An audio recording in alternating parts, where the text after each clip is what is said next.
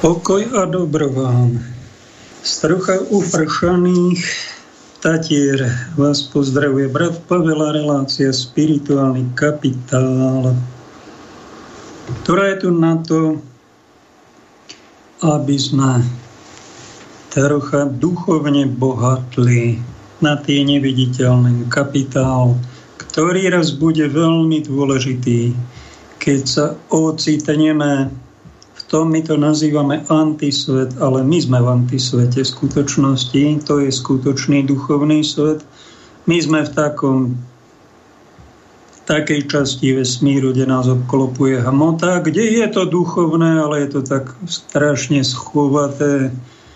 Mnoho ľudí v to už ani neverí a keď si to niekedy pripomeniu, tak, tak si robia z toho posmech Vítajte aj tí, ktorí ste takíto posmeškári, ktorí milujete tento svet, chcete ho zachrániť. A vítajte aj tí, ktorí berú troška život vážnejšie, hlbšie a majú spirituálny rozmer už ako tak vybudovaný, niektorí stabilizovaní a niektorí veľmi krásne rozkvitnutí, ktorý prináša aj krásnu úradu pre tých ich okolo, aj pre nich samých. Dnešná téma je Zachráňme svet s otáznikom. Máme povinnosť ho zachraňovať? No samozrejme, však to dá zdravý ľudský rozum, ľudská prirodzenosť. Keby sme nechceli chrániť svoju prírodu okolo seba, my Slovensko, ktoré máme okolo, my Tatry, ktoré ich tu máme za rohom, či pred očami, to ako keby sme si nechránili vlastné, vlastný dom, vlastnú rodinu, vlastný život, čak to by bola ozaj nejaká diagnóza seba deštrukcie. A čo my kresťania, čo my kristovci, máme to my za povinnosť zachraňovať svet, Niečo tam si povieme, ak vydržíte počúvať, vítajte. Pri počúvaní aj pri zamýšľaní sa modlil som sa pred reláciou Duchu Svety. Dotkni sa poslucháčov, ktorí budú počúvať toto slovo, tieto slova, tieto poučenia, tieto mystagógie, čiže zasvedcovanie sa do Božích tajomstiev. Ďakoval som pred reláciou Ocko, ďakujem ti, že mám momentálne vyše 8 rokov tu na tomto vysielači takú rolu spoločenskú takéhoto mystagóga, zasvedcovateľa do Božích tajomstiev. Nasledujem apoštola Pavla, ktorý bol daný Peter bol daný pre Židov obratených na kresťanstvo a Pavol pre tých pohanov, čiže takých nekostolných ľudí, ktorí sú v iných spiritualitách, nie židovských, nie kresťanských. Pavol cestoval, mal dobrodružný život a ohlasoval tým neobrezaným, nežidovským.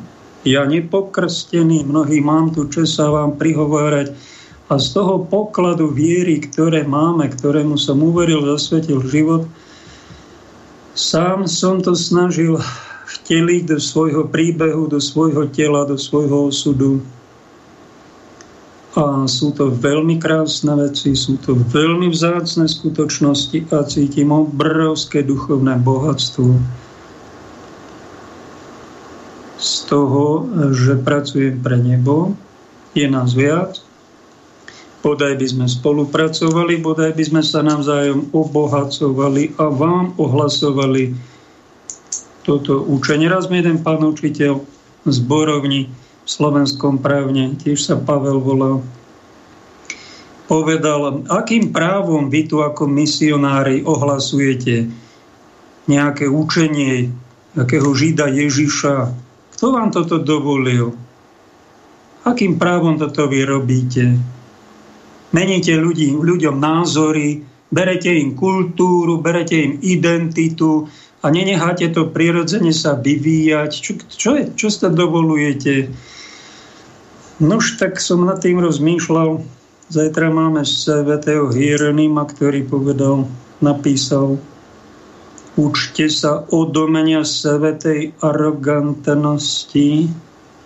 No tak my svetou aroganciou, ale mal by sme to robiť aj s citom, aj s láskou, nevnúcovať, neznásilňovať, nie násilu krstiť, nezastrašovať, ale zasiahnuť do toho vývoja. S láskou k tým domorodým kmeňom, kultúram iným, iným názorom, iným náboženstvom. Narušiť stabilitu tých šamanov rôznych druhov a ich bohov. Tým, že im dávame zväzť o pravom Bohu, tak nám o tom poučil, aj prikázal nám to Pán Ježiš. My, ktorí sme v Neho uverili, sme dostali príkaz, ohlasujte moje učenie všetkým národom, Hľa, ja som s vami po všetky dni až do konca sveta krstite ich mene Otca i Syna i Ducha Svetého. Idem vám pripraviť do neba miesto. Daná mi je všetka moc na nebi i na zemi. Tak nejak to povedal učeníkom, to boli jeho posledné slova, keď sa z Olivovej hory vytrácal hore do nebies a bol zobratý a povedal, že sa vráti. A čo nám odkázal? Čo máme robiť s týmto svetom? ktorý je aj pekný, tá príroda. Či není pekný? Tatry nie sú krásne. Či to není náš najväčší, najstarší chrám? Dokážte mi, že tam není Boh v tých prírodných krásach, v tom čistom vzduchu, v tej čistej vode, tej ako takej harmonii Národného parku, ktorá je chránená, tuším aj zákonom. Tak keď tu chcete napríklad nejaký strom ktorý je vyvrátený, vypíliť a spracovať. To, to nemusíte nahlásiť na životné prostredie do Dolného Smokovca. Oni vám to musia povoliť, lebo je to pokuta. To tu zákonom chránené. Sme v Národnom parku. Tak keď si chránime Národný park, to je pekné, pretože to je starozosvet o Slovensko, o prírodu. No my, kresťania, nie sme z toho vyčlenení, my by sme tiež mali prispieť, ochraňovať tento svet, zveľaďovať ho a keď vidíme nejaké, nejaký neporiadok, sú takí nadšenci. Dozvedel som sa, že každoročne nejaká skupina chodí hore na tie chodníky vysokohorské s vreciami a zbiera odpadky, ktoré tam odhodili nezodpovední turisti, už rozdrapenci, ktorí sa nechodia ani spovedať, ani im to není ľúto a znečistia, pokazia náladu iným, čo tam chodia bojovať krásu, oni tam vidia nejaké odpadky, tak oni to zbierajú a potom to očistujú. Nádhera. Aj to je istý druh pokánia. Čiže niekto robí hriechy, robí zlo, odhadzuje odpadky a niekoho to mrzí, ľutuje to a robí náhradu, robí pokánie. Aj to je istý druh pokánia. Niečo podobné som robil, keď som bol v nemocnici Rooseveltovej 9 rokov ako kaplán duchovný. Tam aj šiel som z Podlavic pešo, to je taký varý kilometrík a prechádzal som cez časť pozemkov tej nemocnice, kde boli na, poodhadzované odpadky. A Nemôžem zachrániť planétu, ale môžem, povedal som si, tento úsek niekoľko metrový, budem sa o to starať, chodím tu do práce, tak som vždy zo dve tašky každý týždeň odpadkov pozbieral.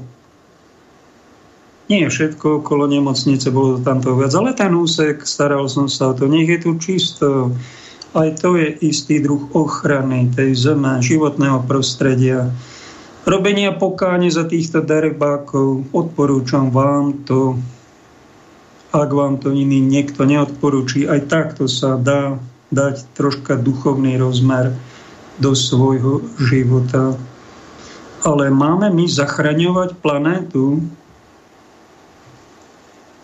To je otázka, na ktorú si posvietime, pretože z nášho Vatikánu sa nám dostal také, taký z toho globalistického programu, nejaký poradca to tam asi povedal, že to sú trendy teraz OSN a správcov planéty, že treba zachraňovať planétu, no tak tam počúvame z Vatikánu prejavy aj od pápeža, integrácia, treba utečencov integrovať, sociálne priateľstva treba pestovať. Baronka Ročildová prišla, navrhla pápežovi inkluzívny kapitalizmus a pápež František to požehnal, pretože sa postará o miliardy chudobných, nádhera, integrálny rozvoj, Green Deal, starostlivosť o tento svet pripomína pápež návštevám po Vatikáne. Celosvetová túžba po bratstve, univerzálne bratstvo. Nádherné je encyklika, môžete si ho pod obrázkom na dnešnú reláciu kliknúť a prečítať Fratelli Tutti, kde sa dozviete, aké hrozné je plitvanie znečistenie životného prostredia, drancovanie prírodných zdrojov. Nádherné, že si to pápež František ako náš novodobý František Zasízy všimol a má úctu aj k prírode, alebo pripomenul na jednej návšteve komu si planéta našou vinou ochorela, treba zmenu spoločnosti, starostlivosť o náš domov, Treba bojovať proti biede, to je ďalšia taká priorita pápeža Františka krásna a starozu planétu, ale keď sa tak kardinál Sarach, jeden z tých zbožnejších kardinálov nad tým zamyslel, tú encykliku prečítal, tak si povzdychol, no však ale ľudia za nami nechodia na biskupské úrady, farské úrady, na to, aby oni zachraňovali planétu. Bola taká jemnolilinká výčitka na adresu Františka. Oni, tí biskupy a kardináli, majú aj opozičné názory, len sú veľmi jemní, veľmi opatrní. Františka nekritizujú, pretože sa boja jednej strašidelnej veci, čo by sa mohlo stať, a to je schizma, čiže odčlenenie častí katolíkov zase od centra z Vatikánu, tak kritizujú, ale tak nenápadne jemnú linku.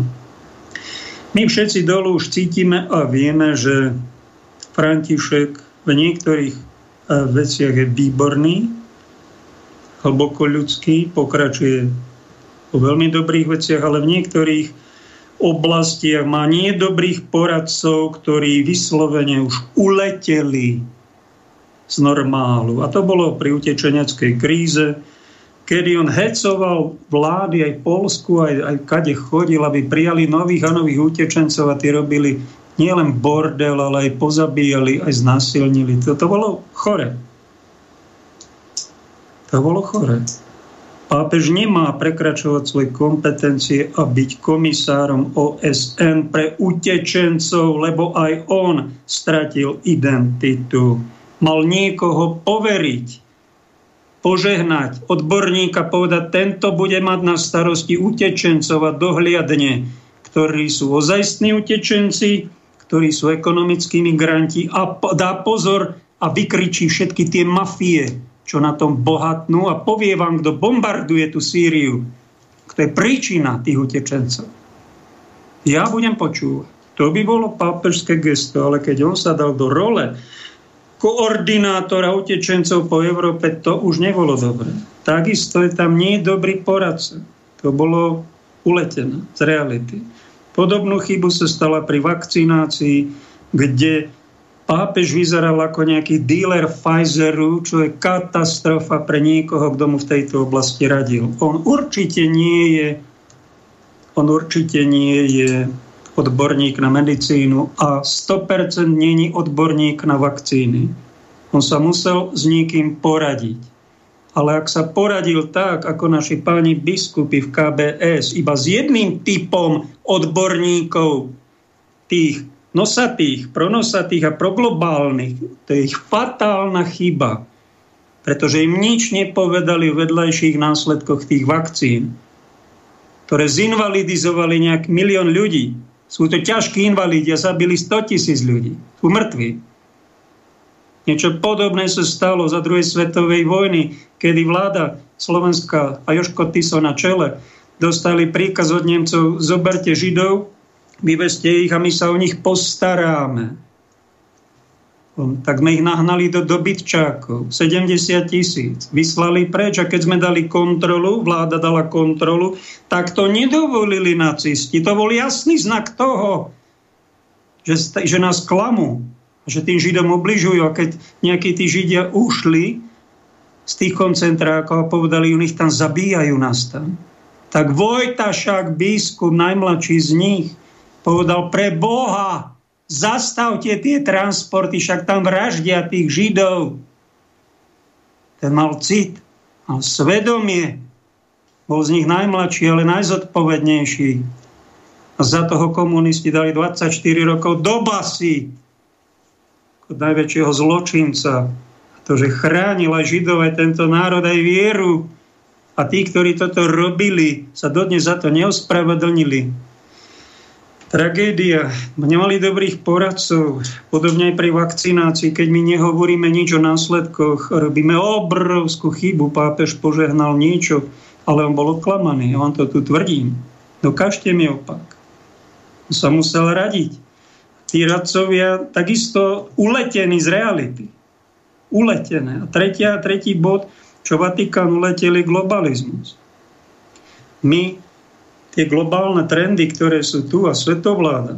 Pápež povedal, nadviazal na predchodcov, že treba, aby svet mal svetovú vládu, aby to koordinovala, pretože ten svet je vo velikánskych problémoch, obrovských a niekto by to mal koordinovať. Aj nad Spojenými štátmi by mal niekto zavládnuť a koordinovať aj ich, lebo to je dravec a František hájí chudobných. To je na ňom veľmi krásne. Tu v Bratislave nám povedal novotu však katoličkovia, že pán Ježiš nie je len v oblátke a Biblii, ale je aj v chudobných. Všimli ste si to? Alebo tam nie je? Druhá otázka. Je aj z tých chudobných, aj biedných. A mali by sme pre nich aj niečo robiť. A on sa snaží možno s tými globalistami sa kamaráti príliš až preto, lebo vidí, že je so svetom zlé. Celá táto ekonomika je šialená. Politici nás zámerne ťahajú do problémov. Miesto toho, aby ich riešili, stiažujú život občanom. Teraz zdražovaním. A viete, prečo to robia? Lebo nejaký pán veľkomožný tam za tou šachovnicou, aký veľký obor s tou cigaretou, povedal tým zástupcom ľudu, koľko ich je tam, 1, 2, 3, 4, 5, možno aj Trump medzi nimi bol, ale išiel si, asi odskočil si niekde, asi sa pocíkal. Tí zastupcovia ľudu zastupujú miliardy tá jedna figurovočka, jeden človek za tou šachovnicou, to sú zástupci ľudí, pod ním je miliarda občanov, väčšinou okradnutých, zbedačených, pošliapali im ľudské práva, zobrali im ľudskú dôstojnosť. A tam oproti nemu je nejaký jeden pán, možno pán Soroš, nepodobá sa na ňo, ale dajme tomu jeden z nich, ktorý zastupuje partičku, viete koľkých?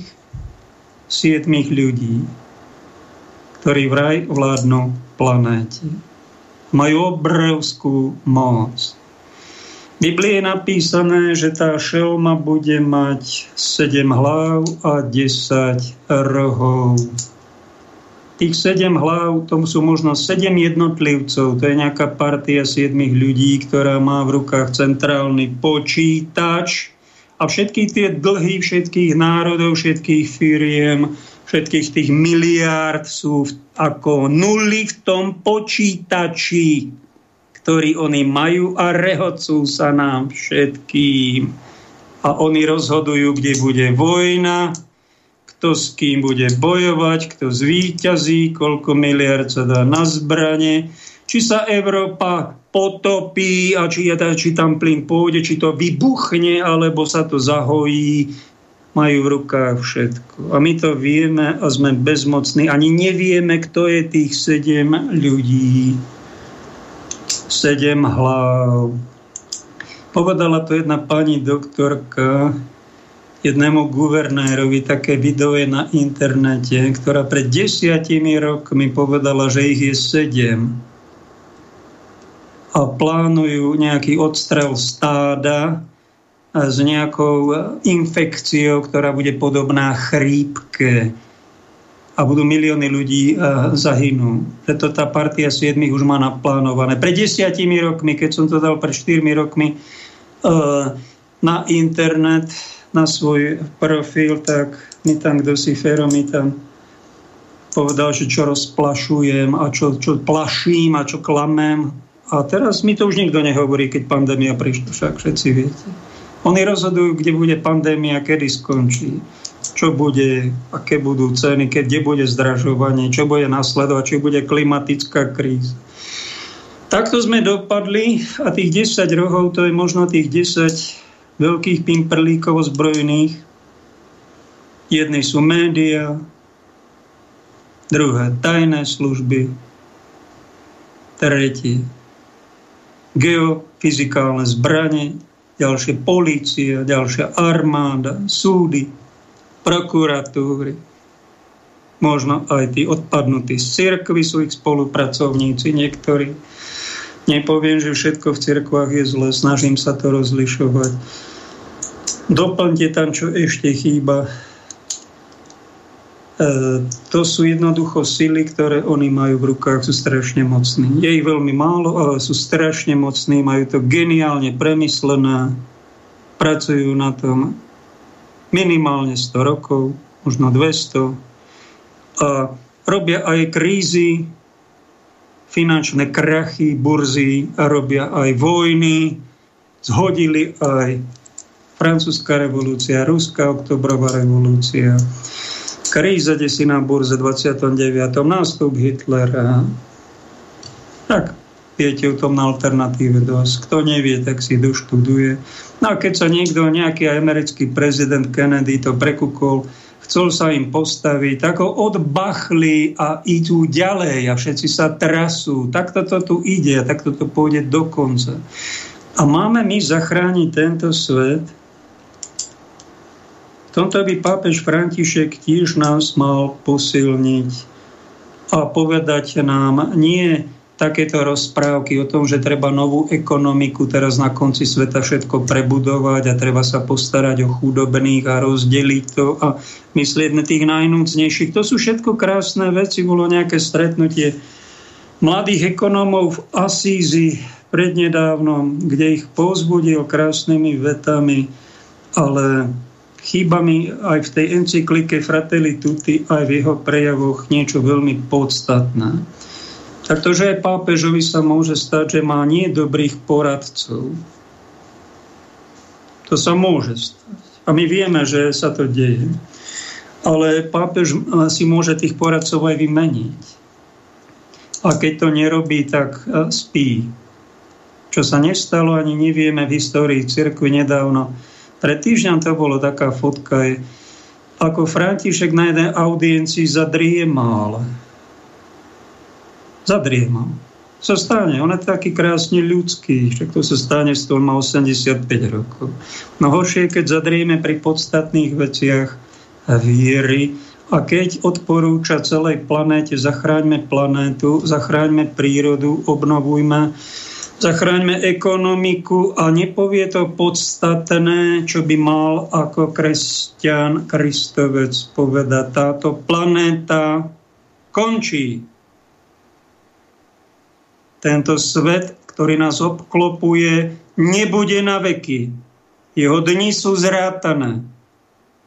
Systém, ktorý nás obklopuje, je strašne nespravodlivý, je neľudský, je poznačený obludnými hriechmi. Ale tento hriešný svet sa blíži k záveru a pre nás, kresťanov, nie hrozivému záveru. My veríme v obnovu sveta.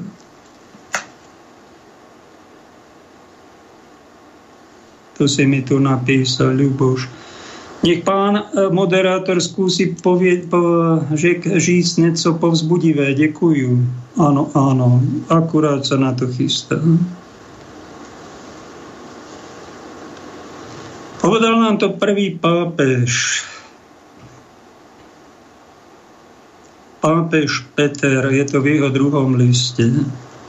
Toto jedno nech vám, milovaný, je zjavné, že u pána jeden deň ako tisíc rokov a tisíc rokov ako jeden deň.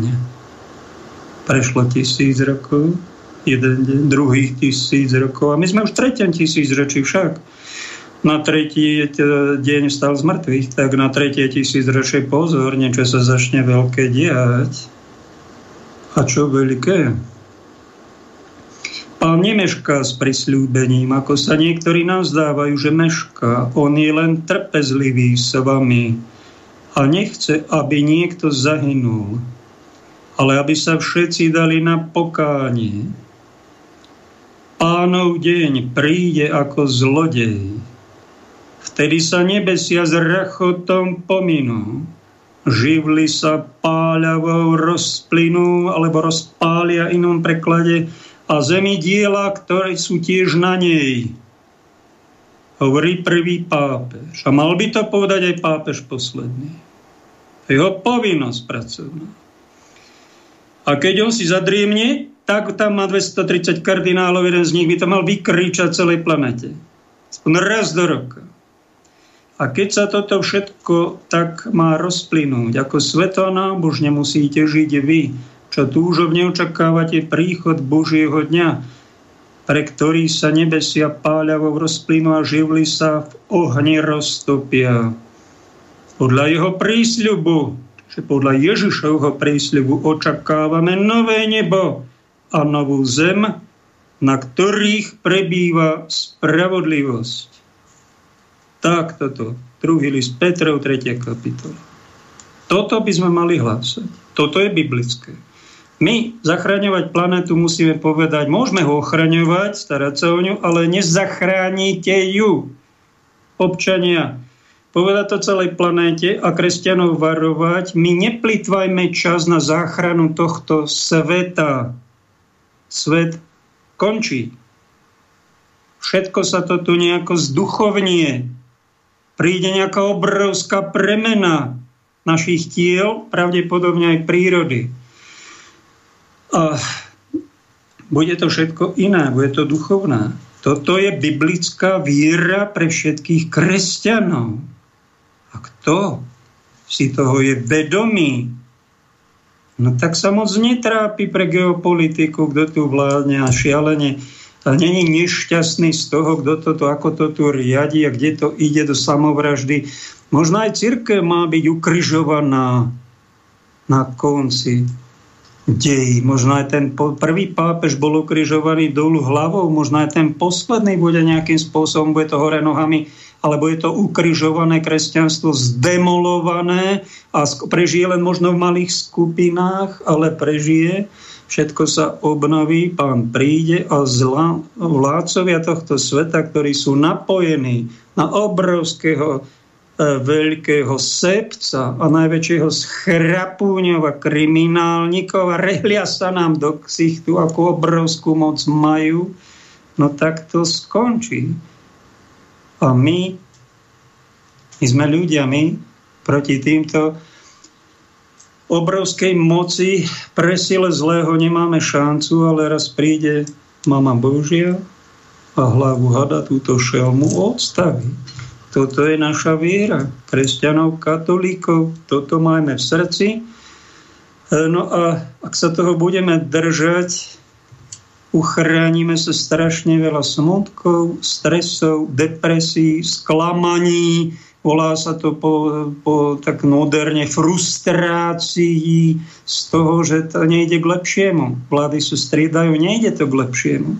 Tí pracháči sú stále prchatejší, arogantnejší, drzejší, rozdrapenejší a, a, a zahrávajú. Možno vás poteším, pozbudím, že elektrika išla 4 razy hore. 400 krát mala ísť hore. Ale niekto sa to asi modlí, robí pokánie, no tak iba 4 krát, no tak to sú tie zásahy tých, čo tý ten 6 miliónov slobodomorárov to má všetko pod kontrolou, možno 6 miliónov tých zasvetených, modliacich sa ľudí, tak bude tu boj dobra so zlom.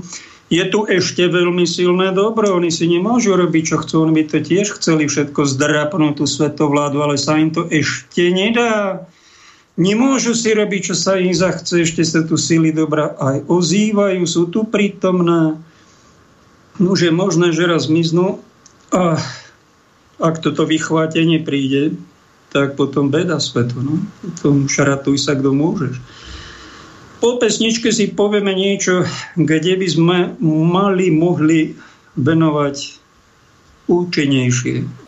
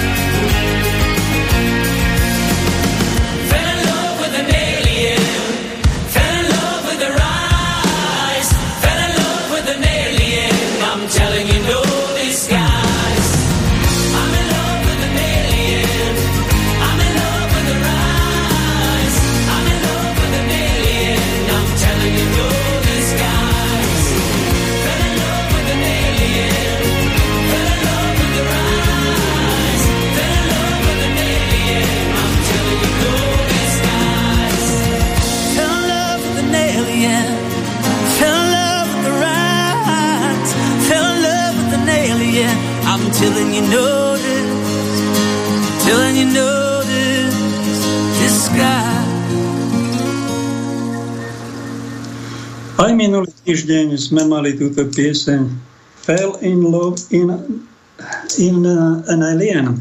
Zamiloval som sa do mimozemšťanky, zamiloval som sa do jej očí a není v tom žiadna, žiadna umelina. Nejak tak znie preklad tohto textu. A je po 20 rokoch táto verzia je veľmi krásna, krásne roztancovali, rozburácali publikum do náčenia, to náčenie a chuť žiť nám chýba, tak keď, vám, keď ho strácate, my sa zvykneme modliť, tak si pustíte takú uh, výživnú pesničku, čo vám trocha dodá. Chutí niečo meniť k lepšiemu, lebo to, to sklamanie, tie frustrácie sú dosť silné, hlavne u občanov a ešte väčšie u tých, čo sa nemodlia, iba vykrikujú na demonstráciách. Niečo si aj vydemonstrujú, ale eh, vidia, že to nezmenia. A musia sa s tým chudiatka zmieriť. Tie vonkajšie veci radi by sme to zmenili pred, e, čo som tu, tak mi duch vnúkol, každý asi dva roky vám to pripomínam. Je to pápež Pavol VI, encyklika Rozvoj národov. Tretia kapitola, tak vám to prečítam, čo sme mali robiť katolíci celý svet pred 50 rokmi a neurobili sme. V tejto encyklike pápež píše, zem je daná všetkým, nie iba boháčom. Nikde je oprávnený, oprávnený vyhradiť si pre svoj výlučný úžitok čo, to, čo presahuje jeho potreby, keď ostatným sa ostatní nemajú základné prostriedky na život. Ak sa stane, že vznikne spor medzi nadobudnutým súkromným právom a základnými požiadavkami našej spoločnosti, je povinnosťou verejných vrchností usilovať sa ho rozriešiť za aktívnej účasti jednotlivcov a spoločenských skupín. Jedna časť tých boháčov má obrovské zisky. Čo sa malo s týmito ziskami urobiť? Píše pápež, verejné blaho teda niekedy vyžaduje vyvlastnenie a vzhľadom na svoju rozsiahlosť, na slabé alebo nejaké zužitkovanie, na biedu, ktorá z toho vyplýva obyvateľstvu, na značné škody spôsobené záujmom krajiny. Určité majetky sú na prekážkou kolektívnej prosperity. Druhý vatikánsky koncil toto jednoznačne potvrdil a nie menej jasne pripomenul, že disponovateľný zisk nie je ponechaný na úplnú ľubovôľu jednotlivcov a že sebecké špekulácie sa musia e, vylúčiť. Toto a ďalej píše pápež. Múdre veci pred 50 rokmi. Ako na to zareagoval svet?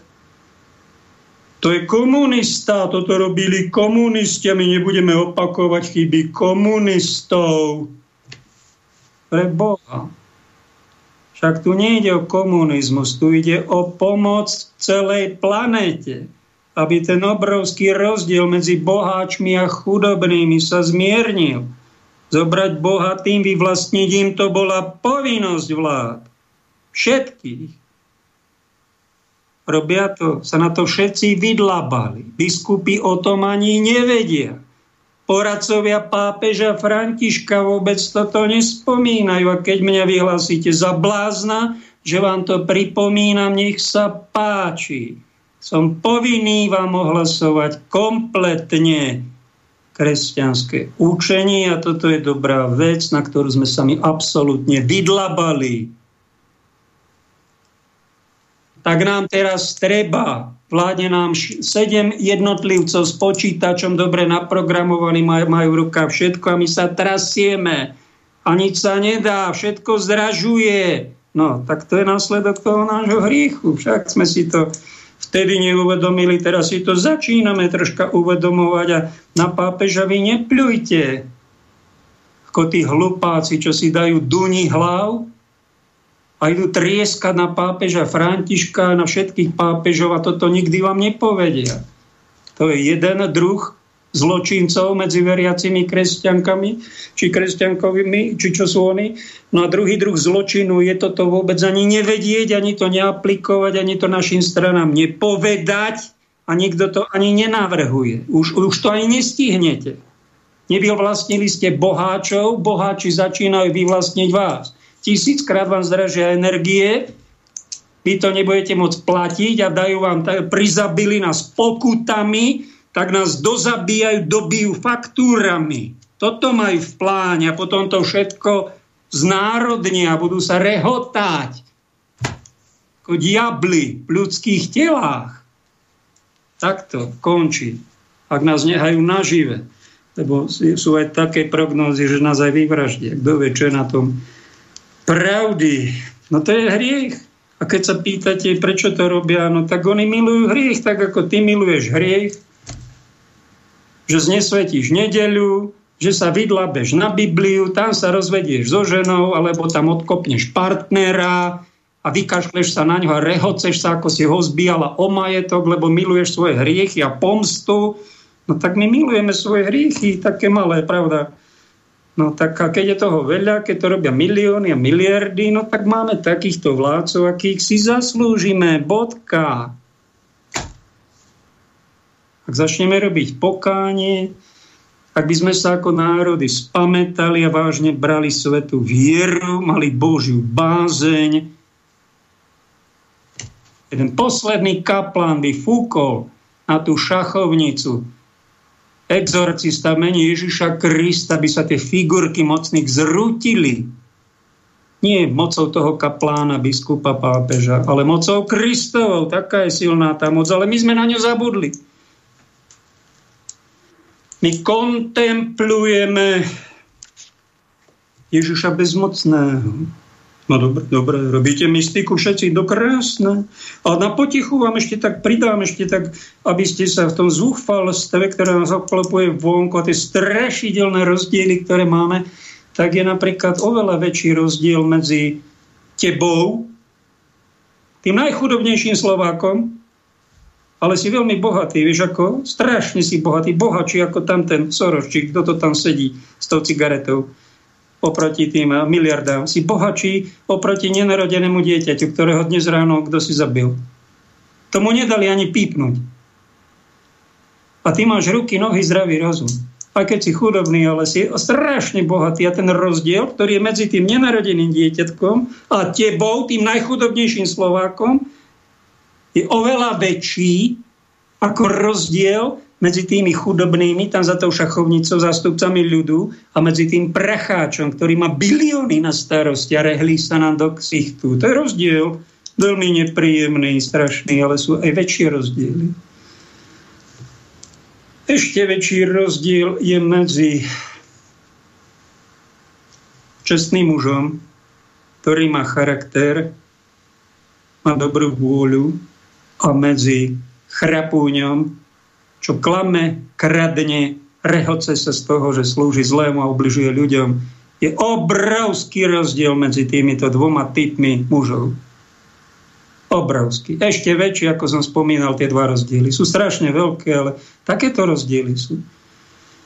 Tak medzi človekom, ktorý leží, možno ma počúva, pozdravujem ho, bodaj by trpel s Kristom a tak posvedcoval seba a planétu, a tebou, ktorý máš zdravé nohy a chodíš si kde chceš.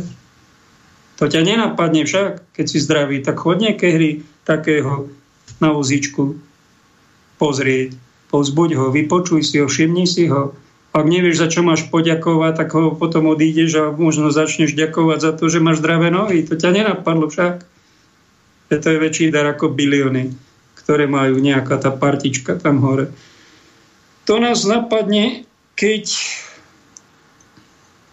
si nájdeme čas na spirituálne veci. A nie na nadhľad, ale na reálny vhľad, ako sa tu žije. Čo to tu my, ako to tu my prežívame, ten život. Čo si teraz pripomenieme ešte druhý raz, alebo som to možno, určite som to nie raz spomínal, ale to veľmi zaujímavé. Karel Gott mal tisíce krásnych piesní už na väčšnosti. Kto vie, kde lieta, kde sa pohybuje, či dali na ňo zatýkač, či tam po, e, pokračuje v koncertovaní, dozvieme sa raz, pôjdem sa na ňo pozrieť. Tak ten nám tu zanechal okrem krásnych tisíc piesní, e, zaujímavých malieb, jeden taký bonmot alebo také prirovnanie, ktoré neviem, kto mu pošepol, neviem, či to má z vlastnej hlavy, ale povedal nám to pán profesor na filozofii, keď sme boli prváci v seminári, povedal nám, že toto v kresle pre hostia Karel Gott povedal. Prišiel Mojžiš, ukázal na hlavu a povedal tu, v zdravom rozume je vaše šťastie. Zachovávajte rozumne desatoro Božích prikázaní. To diel to vedie cesta. Tu je niečo podstatné. Prišiel Ježíš, ukázal na srdce a povedal, tu je najpodstatnejšia časť bytosti. Aby ste mali lásku k Pánu Bohu, k blížnym aj k sebe prišiel Marx. ten, kedy v 19. storočí ukázal na brucho a povedal, tu je to najpodstatnejšie občania. Vykoristujú vás boháči, nedajú vám nájsť, vy ste ich otroci. Musíte sa najprv nájsť, naplniť si brucho, potom bude všetko ostatné. A prišiel Sigmund Freud, 20. storočie, psychoanalytik z Viedne, ktorý zistil, ako sú ľudia strašne nešťastní, frustrovaní, nenaplnení v erotickej sexuálnej oblasti, majú z toho strašné mindráky a povedal, ukázal na pohľavy a povedal, tu je ľudia podstata vašich problémov. Ak tu budete nasýtení, tak všetko ostatné bude v poriadku. A prišiel Albert Einstein, vedec s teóriou relativity, ktorý tvrdil, áno, je to dôležité aj to, aj to, aj to, ale je to všetko vlastne relatívne. Čo je vlastne podstatné a dôležité. Niekedy to najpodstatnejšie, povedal mi do telefónu jeden spolužiak, že on neznáša slovo musím musím, musím, nemusím. Ja som slobodný povedal, dobre, dobre, ale ja ti poviem taký príklad. Ja ráno, 4. ráno, ma to pravidelne budí, či aniel, či prírodzenosť. Ja, ja doslova musím ísť na to WC sa vycikať, no prepáč. Tak toto mám nejak nastavené, ak sme sa zasmieli. Ozaj niekedy relatívne, kedy musíte ísť tam, no. A ministerstvo zbytočných záležitostí, lebo keď tam nejdete, tak vám to rozdrapí. Čo tým Karel Gott chcel povedať a veľmi krásne povedal, že máme štyri oblasti, poukázali na to títo naši lídry duchovní a je to ozaj relatívne, čo je to najpodstatnejšie v našom živote. No a my, a keď to tak z duchovného hľadiska zoberiem, tak je to prís... A Karol God ešte pripomenul, nezabudnite si všimnúť, že všetci títo štyria boli Židia. Židia, aby som to ešte doplnil, že pán Ježiš dal tam, že srdce, no tak ale keby to bol Ježiš Kristus, aj Boh, aj človek, tak by povedal, všetky štyri oblasti sú dôležité, aj tá piata. To absolútno relatívno, čo je absolútne relatívne. Čo ozaj musíme a čo nemusíme. Všetky treba posvetiť spiritualizovať, pozdvihnúť, na tom pracovať a na to sa viac zamerať, ako na zachráňme svet, ktorý nezachránite. To by sme mali povedať všetkým tým nadšencom, e, teda no, ak uznávate Bibliu. No. Ak, ak sa držíte antibiblického posolstva, že sa to budete reinkarnovať 10 tisíc krát a že planetu treba zachrániť a budete sa modliť k svetoháju, do svetohája k svetému potvočiku a budete vydymovať šalviou svoje príbytky a posvetíte všetko a myslíte si, to je panteizmus. Zbošťovanie prírody, a zbošťovanie nejakej matky prírody Pača mami, ktorá sa už nám dostala symbolické do vatikánskych múzeí, robia z toho obrovský problém niektorí.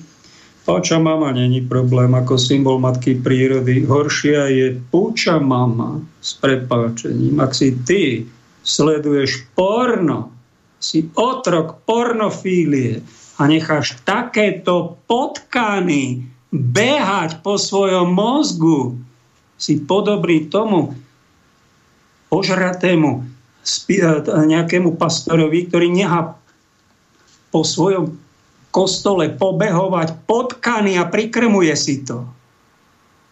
Prepáčať. A čo treba urobiť? No tak neneha toto nepatrí do kostola. Taká takáto drzosť snoriť inému do intimity. Pre Boha. Keď to púča mamisti, to je problém.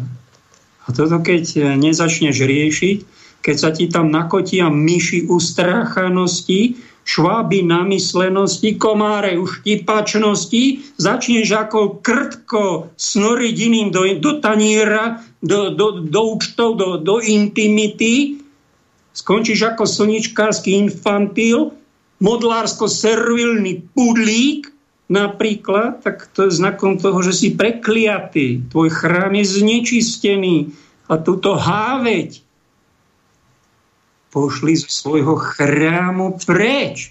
Vyčisti si ten svoj chrám, zameraj tú svoju zameraj tú svoju aktivitu na záchranu vlastného duchovného sveta. Tu môžeš urobiť niečo veľmi podstatné. Si napríklad zaťatý ako somár, že nechceš niekomu odpustiť, No tak toho somára pekne pošli z chrámu preč, ty tu nepatríš.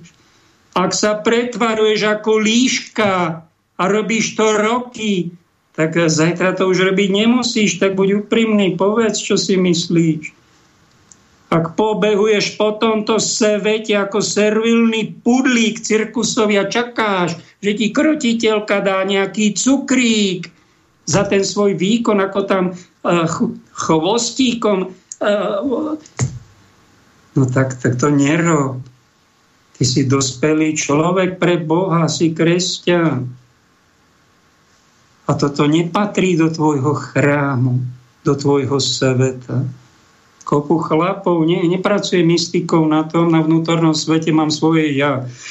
A toto ja hinduisti radia anihilovať Budhisti razdia umlčať, utíšiť, až ako keby neexistovalo. My kresťania toto neradíme, to je cestná. My to ja musíme v sebe mať. Nebudeme ho ani urážať, ani ničiť, ani anihilovať, ale tak ako Jan Krstiteľ už povedal, posledný prorok starého zákona, my to svoje ego máme zmenšovať pracovať na tom, aby sme neboli rozdrapení, veľkí, namyslení, veľkí sebci, ale aby v nás kristovské hodnoty rástli. Kto takto žije, robí niečo stokrát podstatnejšie, ako je politika, aj geopolitika spolu. Stretol som v živote ľudí, napríklad jeden chlapík, kde si sme boli na nejakej akcii, ja ho počúvam, a tak som si pomyslel pre pána Jána, však ty máš také ego, také 300-kilové prasa v sebe. Čo si robil 30 rokov? No prikrmoval ho strašne lakomosťou, sebectvom, peniazmi. Po väčšine relácií vám povedia, že peniaze krivia charakter. Sa mi veľmi páčilo, kto si nejaká slečna na, na Facebooku to napísala, že peniaze nie, že krivia charakter, oni charakter odhaľujú. Čo sme to my vlastne za... Veľmi zaujímavá veta. No dosť bolo, dosť bolo mystagogických prednášok. Dáme si trocha pauzu a dáme si našu sveticu ktorá bude mať 1. októbra spomienku Svetu Teresku z Lisy, je aj malú cestu, ktorú vám odporúčam do ctenej pozornosti. Nikdy nezabudnem, aký dojem na mňa urobilo more. Všetko mi rozprávalo o veľkosti a moci veľkého Boha. Večer, keď slnko zapadlo do množstva vôd a nechalo za sebou svetelnú brázdu, pripomenul sa mi príbeh o Zlatej brázde – Obraz milosti, ktorá osvetľuje cestu, ktorou sa plaví malá loďka s pôvabnou bielou plachtou. Predsa vzala som si, že sa dušou nikdy nevzdialím z Ježišovho dohľadu, aby som pokojne plávala k nebeskej vlasti.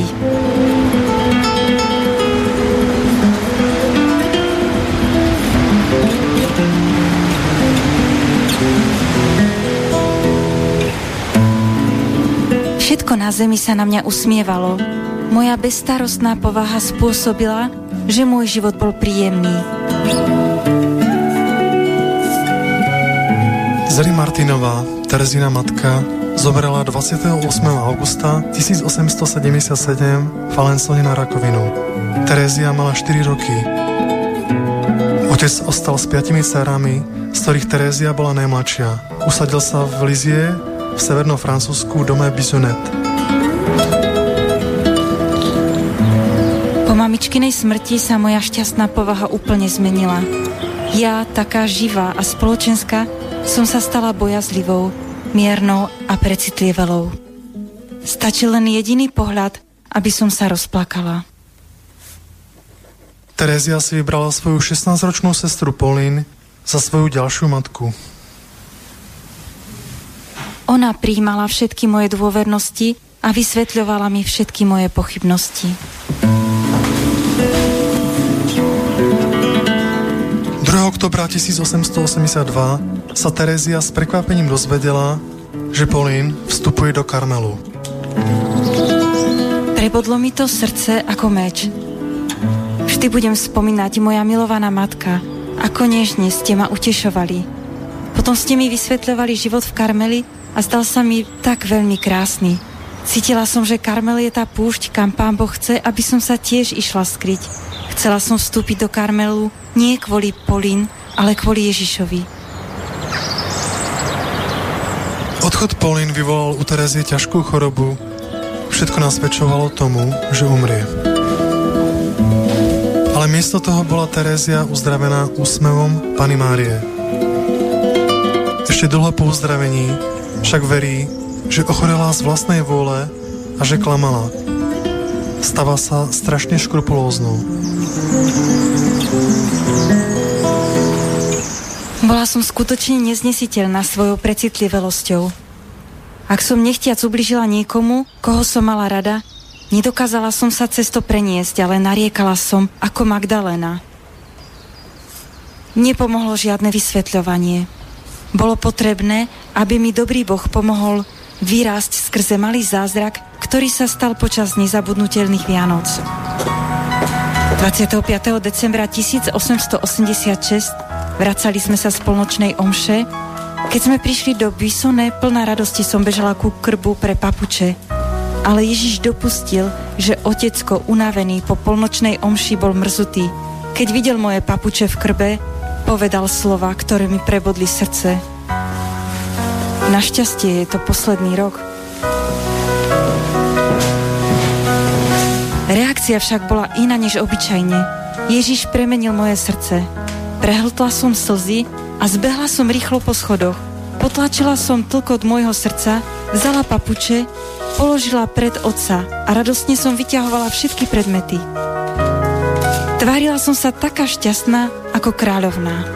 Otecko sa smial, znovu sa rozveselil a Celin si myslela, že sa jej sníva. Našťastie to bola skutočnosť.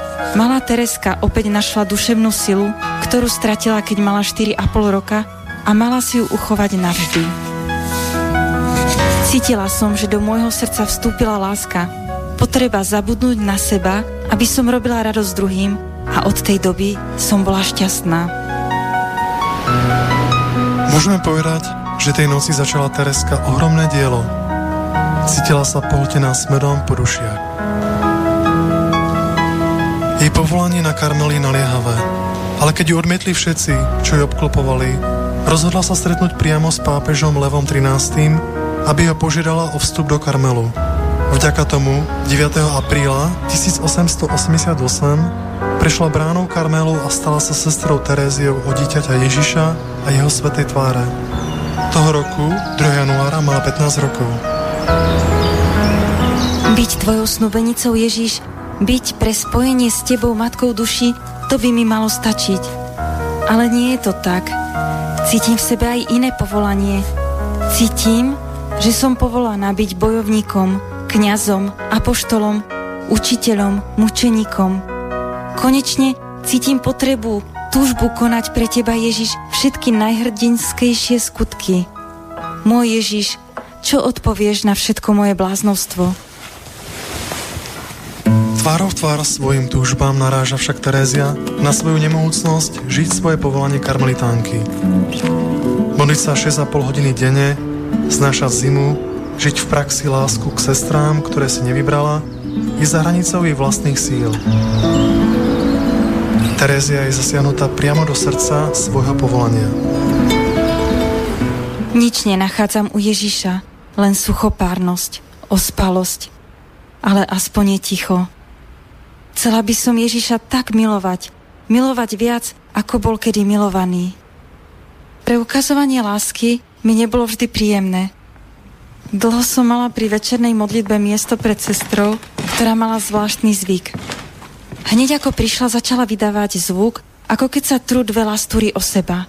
Nedá sa vypovedať, milá matka, aký bol pre mňa tento zvuk neznesiteľný. Mala som sto chuti obrátiť sa a pozrieť sa na viničku. To bol jediný prostriedok, aby si to uvedomila, lebo ona samozrejme tento svoj zlozvyk nepozorovala ale v srdci som cítila, že je lepšie zniesť to z lásky k Pánu Bohu, ako spôsobiť trápnu situáciu. Musela som sa uspokojiť s tým, že sa moja modlitba stáva iba mukou. Snažila som sa milovať tento taký nepríjemný šramot a pozorne mu načúvať, ako by to bol okuzľujúci koncert.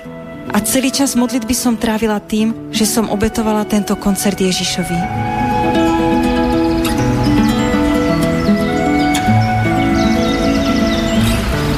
komunite má jedna sestra talent, že sa mi v ničom nepáči. Jej správanie, jej slova, jej povaha mi pripadali veľmi nepríjemné. Ale je to svetá reholnička, ktorá je iste veľmi milá Pánu Bohu. Preto som nechcela podľahnúť prirodzenej antipatii, ktorú som zakúšala a povedala som si, že láske nezáleží na citoch, ale na skutkoch som sa snažila robiť pre túto sestru to, čo by som robila pre človeka, ktorého milujem najviac. Snažila som sa preukazovať jej všetky možné služby a keď som bola v pokušení odpovedať nevľudne, uspokojila som sa tým, že som sa na ňu usmiala tým najmilejším úsmevom. Áno, cítim, že keď prejavujem lásku, je to Ježiš, kto vo mne koná. Čím viac som s ním spojená, tým viac tiež milujem všetky svoje sestry. Počas 7 rokov pochopila, že je v porovnaní s ostatnými príliš malá na to, aby mohla kráčať po drsnom schodišti dokonalosti. Pomaly sa učí ísť po ceste odovzdanosti.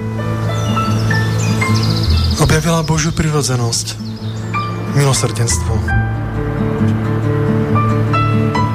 Preto sa v nedelu 9. júna 1895 odovzdáva Tereska milosrdnej láske.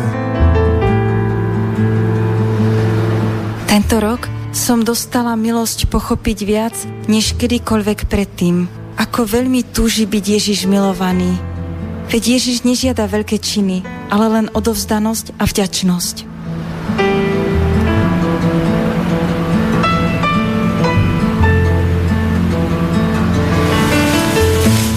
Odpoveď na svoju túžbu po svetosti dostával sa spomienku na výťah v jednom hoteli v Ríme. Obraz výťahu jej umožňuje pochopiť, že existuje aj iná cesta k svetosti, než schody dokonalosti. Asi nie je možné, aby som vyrástla. Musím sa príjmať taká, aká som, so všetkými svojimi nedokonalosťami. Ale chcem hľadať prostriedok, aby som išla do neba cestičkou veľmi priamou, krátkou, cestičkou úplne novou. Sme v storočí vynálezov. Teraz už netreba namáhavo vystupovať po schodoch. U bohatých ľudí výhodne nahrádza schody výťah. A ja by som chcela objaviť výťah, ktorý by ma vyniesol až k Ježišovi, lebo som príliš malá, aby som stúpala po drsnom schodišti dokonalosti. Vtedy som hľadala vo svetých knihách znamenie výťahu, o ktorom som túžila a čítala som tieto slova, ktoré vyšli z úst väčšnej múdrosti. To je maličký, nech príde ku mne. Tak som teda prišla Uhádla som, našla som, čo som hľadala. A aby som sa dozvedela, Bože, čo urobíš s tým maličkým, ktorým odpovie na Tvoje volanie, hľadala som ďalej a hľa, čo som našla. Ako matka utešuje svojho syna, tak ja poteším vás, na lone vás budem chovať, hojdať na kolenách. Ach, nikdy nepotešili moju dušu nežnejšie, melodickejšie slova. Výťah, ktorý ma má vyniesť do neba, je tvoja náruč, Ježiš. Preto nepotrebujem rásť. Naopak. Musím ostať maličká, stále viac sa zmenšovať. Môj Bože, prekonal si moje očakávanie.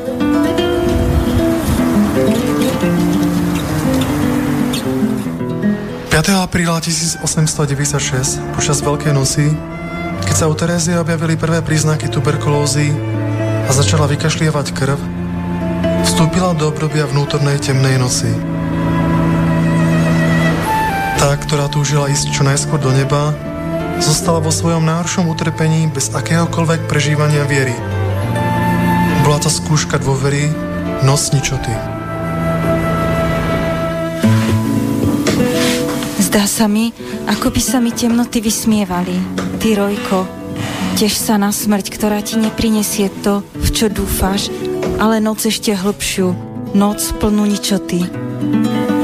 Keď spievam chválu spevy o blaženosti v nebi, o väčšnom Božom vlastníctve, nepociťujem žiadnu radosť, lebo spievam len to, v čo chcem veriť. Keď jej predstavená hovorila o nebi, Terezia jej odpovedala, že už nie je nič, iba stena. To je koniec, už nemá silu. Čo ju pozbuzuje v tom, aby vydržala a pokračovala. Jej malá cesta. Nemôžem sa už o nič oprieť, žiadnym svojim činom nemôžem dôverovať. Táto chudoba bola pre mňa skutočným svetlom, skutočnou milosťou. Keď sme chudobní a počítame iba s Bohom, zakusujeme veľký pokoj. 17. septembra 1896, rok pred svojou smrťou, napísala svojej sestre Márii od Najsvetejšieho srdca. To, čo sa páči dobrému Bohu, je vidieť, že milujem svoju maličkosť a chudobu. Páči sa mu moja slepá dôvera v jeho milosrdenstvo. To je môj jediný poklad. Prečo by to nemohol byť i váš poklad? Ježiš nám chce dať zadarmo svoje nebo.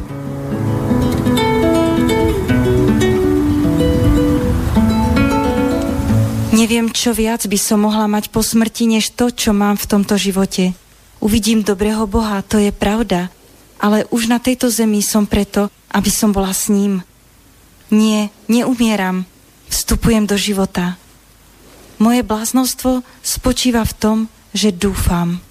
Tak to bola malá cesta Sv. Teresky z Lisie, nakúkli sme do karmelitánskeho kláštora, do 13. komnaty tejto vzácnej svetice. Dobre je poznať aj malú cestu, pretože my, ako dospievame, tak sme veľkí telom, dostaneme sa k peniazom, tak sme veľkí, bohatí, dôležití a máme nejakú funkciu, tak sme potom aj nejaký strašne veľkí a zabudneme na tom, že sme boli aj deti a sme deti Božie, no stratíme nevinnosť a niektorí sa pri tom bohatstve, pri tej dôležitosti chudáci menia na namyslené ropuchy,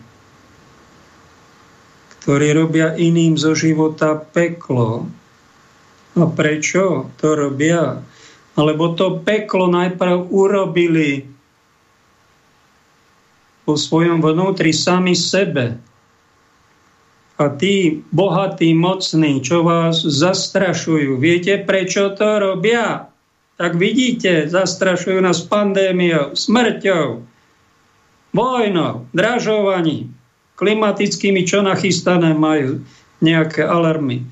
Prečo to robia? Prečo nás strašia? Prečo nás nenechajú normálne žiť?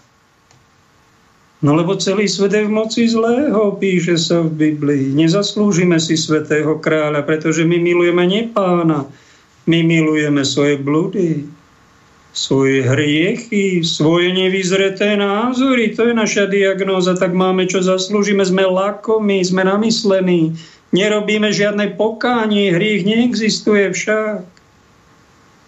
To je následok toho, že ľudia, väčšina ľudstvo podlieha nesprávnej spiritualite. Mnohí veria Boha, väčšina ľudí verí Boha, ale sú veľkí, oni sú bohovia. A čo na to kresťanstvo? Ponúka byť malý. Malá cesta Ježišova.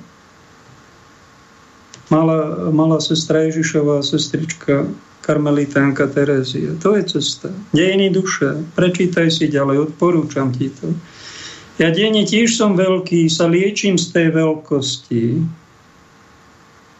a modlím sa Svetý Rúženec, pretože mi to dáva pokoru Pany Márie a robí ma to malý.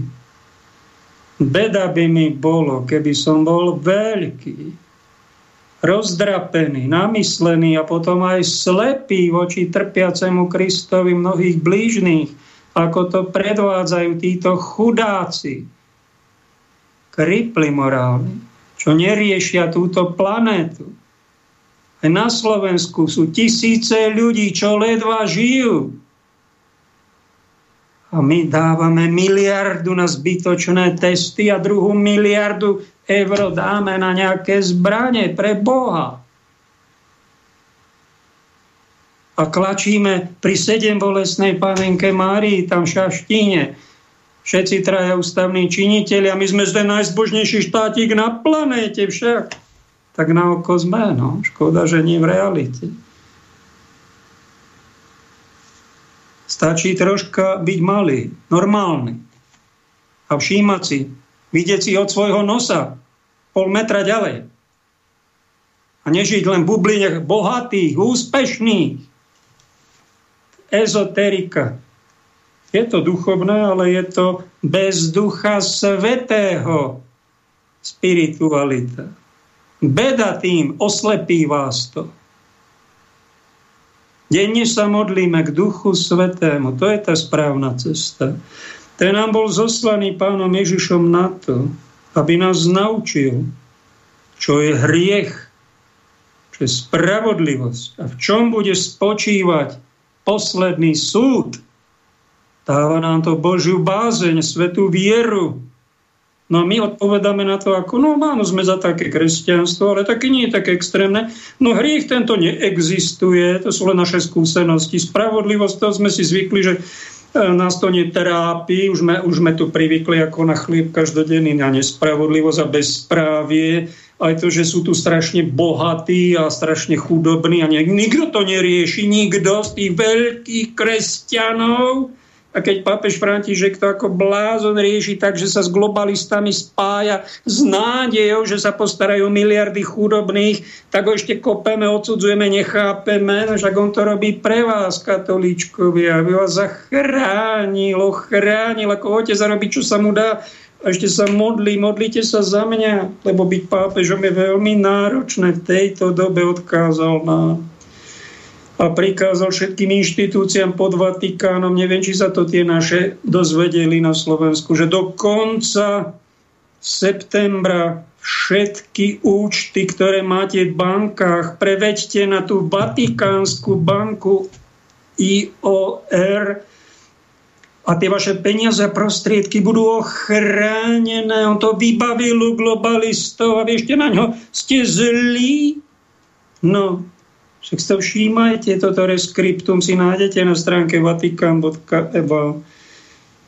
Robí, čo sa mu dá, zastáva sa chudobných a povedal, každého z vás vyzývam, aby ste urobili, čo sa vám dá, aby sa priepasť medzi bohatými a chudobnými zmenšovala. A realita jaká? Ona sa zväčšuje raketovým spôsobom, šialený sa zväčšuje. Sme bezmocní. Už to nikto nezastaví. Nám vládnu kmíni, ktorí nemajú svedomie a majú veľkú škodoradosť, ktorí nám ponúkajú aj médiá, nielen kazítka, ale až do kresťanstva nám už pre, prenikajú kurvítka nás úplne odkláňajú od našej podstaty. Mali by sme povedať pápež František, ale vy paste baránky a ovečky. Nie vy sa tam staráte o rôzne pávy z LBGTI, o nejakých somárikov e, z tomto na arabskom poloostrove, na nejaké líšky politické, ako je Biden, ktorý vraj potraty nerobí, ale ale Pelosiova má zakázané arcibiskupom Cordileonem na sveté príjmanie chodiť kvôli tomu, že propaguje potraty. V prejavoch hovorí, aby zamestnávateľia dali ženám voľno a preplatili im cestu na tie potraty, oni majú na to právo, tak takúto retoriku má chodí na sveté príjmanie Arcibiskup Amerike to, San Francisco, tuším, je to zakázal, pápež je to dovolil, no tak je to pápež dovolí, mali by sme povedať, ale tie hriechy, tie ma si berete na svoje triko a z toho budete mať veľmi divnú grimasu a nedobrý pocit, že my podporujeme propotratových politikov. Povedal to kňaz, keď nám biskupy debatujú a nevedia v Amerike, či mu dáme príjmanie, či nedáme príjmanie. Jeden mu zakáže, druhý mu dovolí. Také, také divné. No tak jeden kňaz, Fater Donald Calloway povedal, tí, čo propagujú potraty po svojej pracovnej dobe ako katolíci, chodia len k sviatostiam, oni sa vysmievajú Ježišovi Kristovi, najsvetejšej sviatosti, Dobre, že im to povedal. Lebo oni nevedia, oni diskutujú, oni hlasujú o tom, americkí biskupy. Zaujímavé. Posledný ministrant partizánskej Ľubčí Jarov je na Slovensku aj bez teológie, že to není dobre, čo my robíme.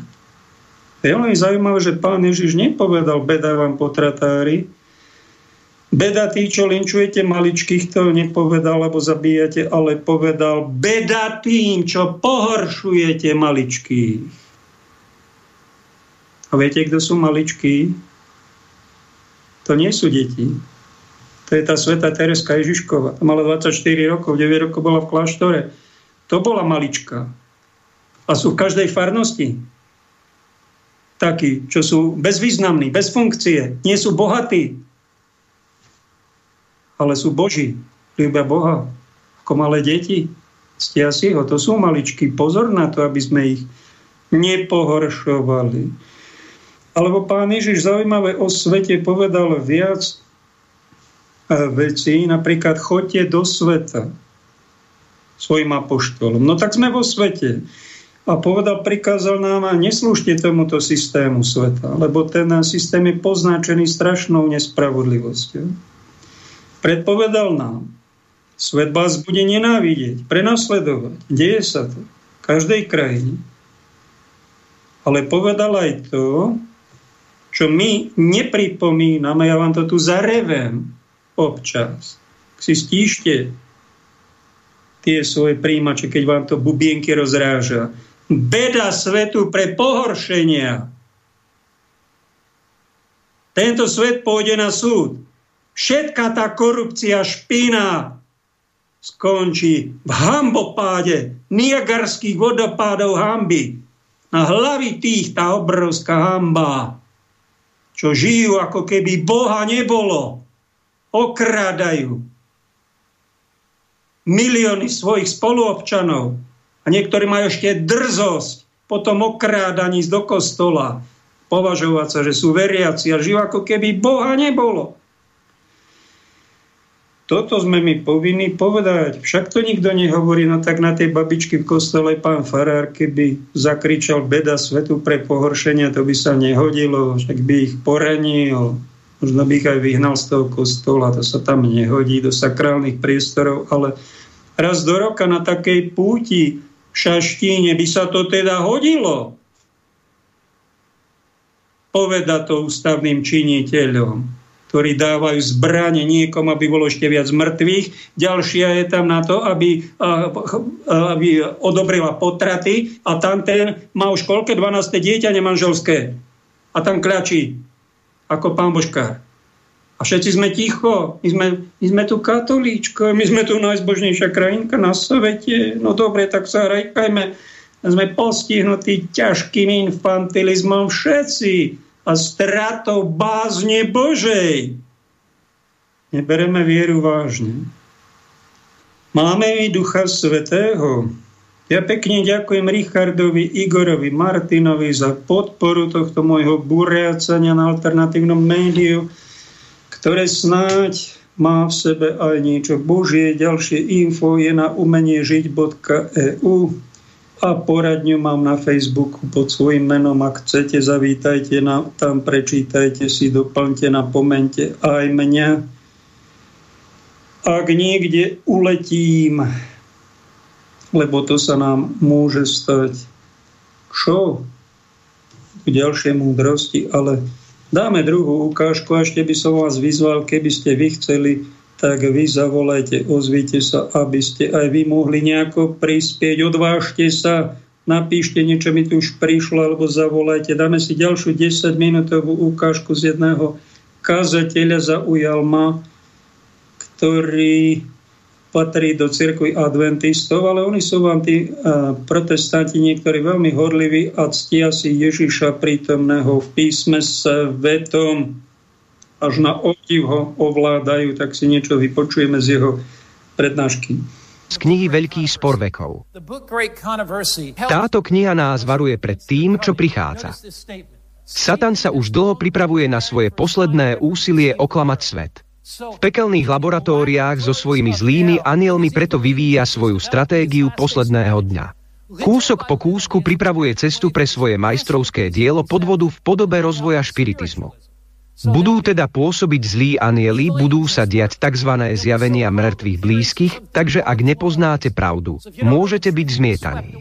Ešte nedosiahol úplné naplnenie svojich zámerov, ale dosiahne ho v poslednom zvyšku času.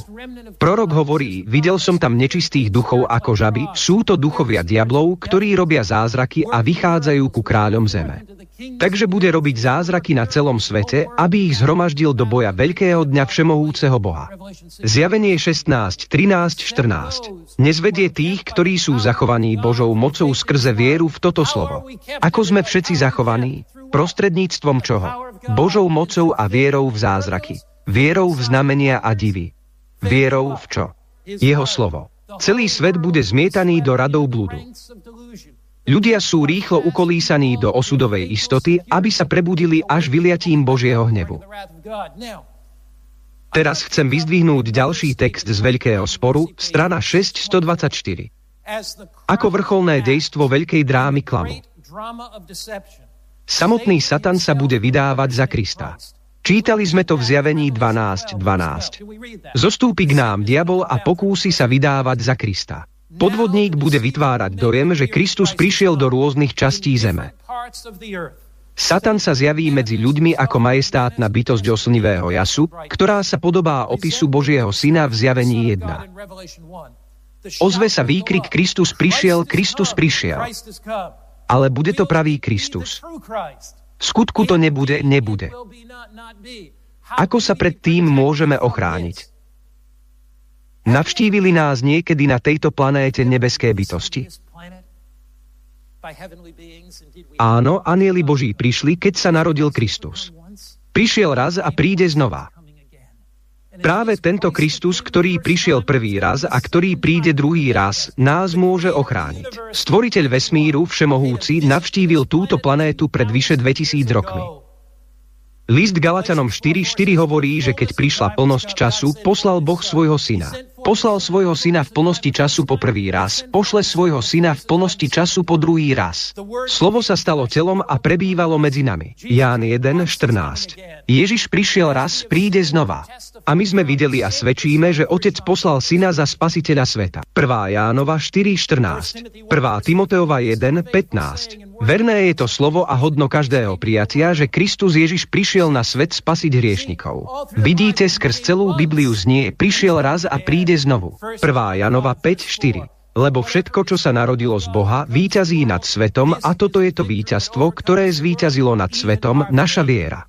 Je to viera v tohto Krista, ktorý raz prišiel, viera v jeho milosť, viera v jeho milosrdenstvo, viera v jeho odpustenie, viera v jeho neutíchajúcu silu, je to viera v jeho slovo, ktoré nám umožní zvíťaziť. Čo je to viera? Je to viera a dôvera v Božie zasľúbenia. Je to zakotvenie v Kristovi, zakotvenie v Jeho slove. Nie je to nejaká povrchná kresťanská skúsenosť, keď očakávate, že vám chrbticou prejde nejaký elektrický impuls, aby ste sa cítili dobre. Je to skalopevná viera, ktorou nemožno pohnúť napriek všetkému, čo vás obklopuje a čo apeluje na vaše zmysly, aby ste sa vzdali svojej viery. Pavol nám v liste Efežanom v 6. kapitole, 14. verši, hovorí práve o tom, ako prežiť v posledných dňoch.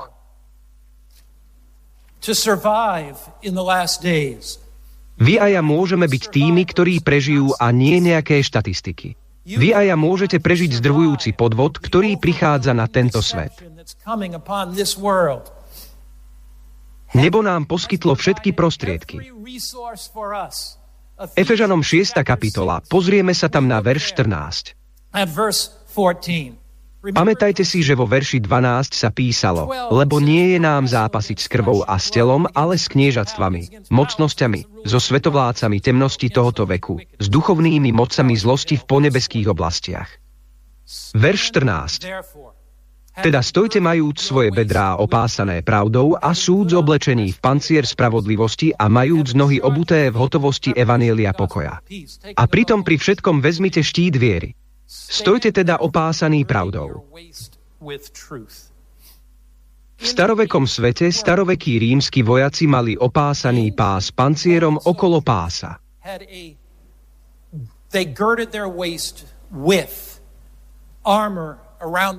Pretože keď bojujete zblízka s mečmi, prvé miesto, ktoré triafajú, je tu v oblasti brucha. A tu sa hovorí, že si opášte pás pravdou. V knihe In Heavenly Places je nádherný výrok, ktorý opisuje, ako bude Boží ľud chránený. Nachádza sa v knihe In Heavenly Places na strane 297. Satan v poslednom blízkom konflikte vytiahne do útoku všetky svoje sily, všetky, a vytrvalosť Kristovho nasledovníka je maximálne zaťažená. Niekedy sa zdá, že musí ustúpiť, ale slovo modlitby k pánovi Ježišovi ide ako šíp k Božiemu trónu a na bojové pole sú vyslaní Boží anieli. Vtedy sa príliv a odliv obráti. Naša myseľ je naplnená Božím slovom.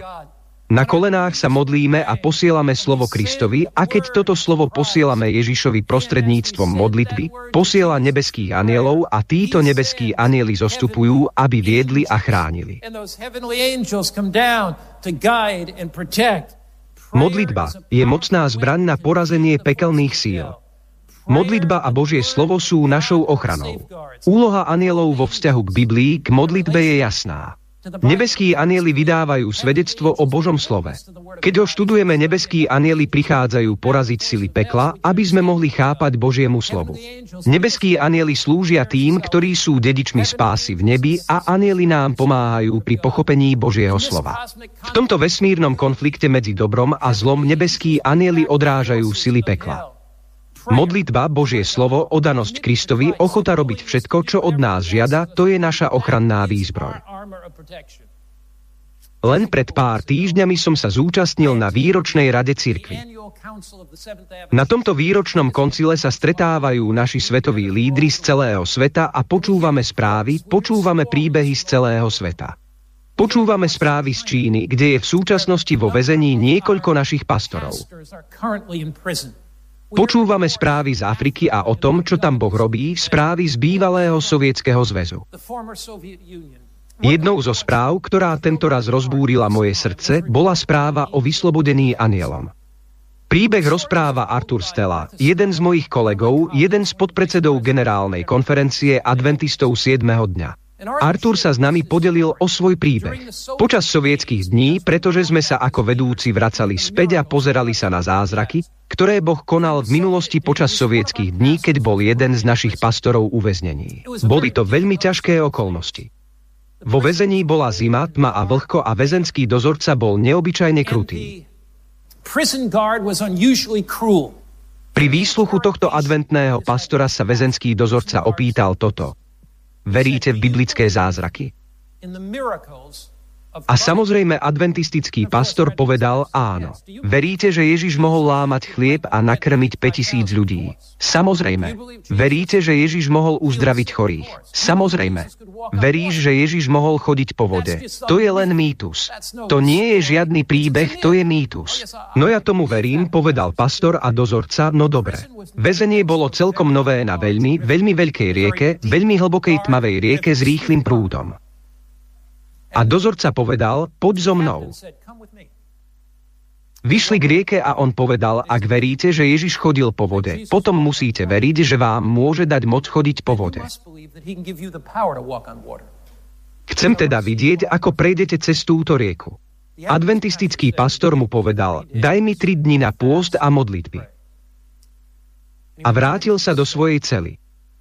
A on sa postil a modlil. Dozorca v ten deň zavolal všetkých väzňov na väzenský dvor a povedal.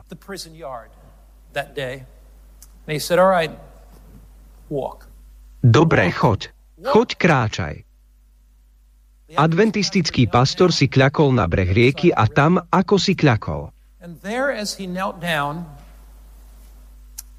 V mysli videl videnie a to videnie predstavovalo most cez rieku a v tom videní mu anielská bytosť povedala.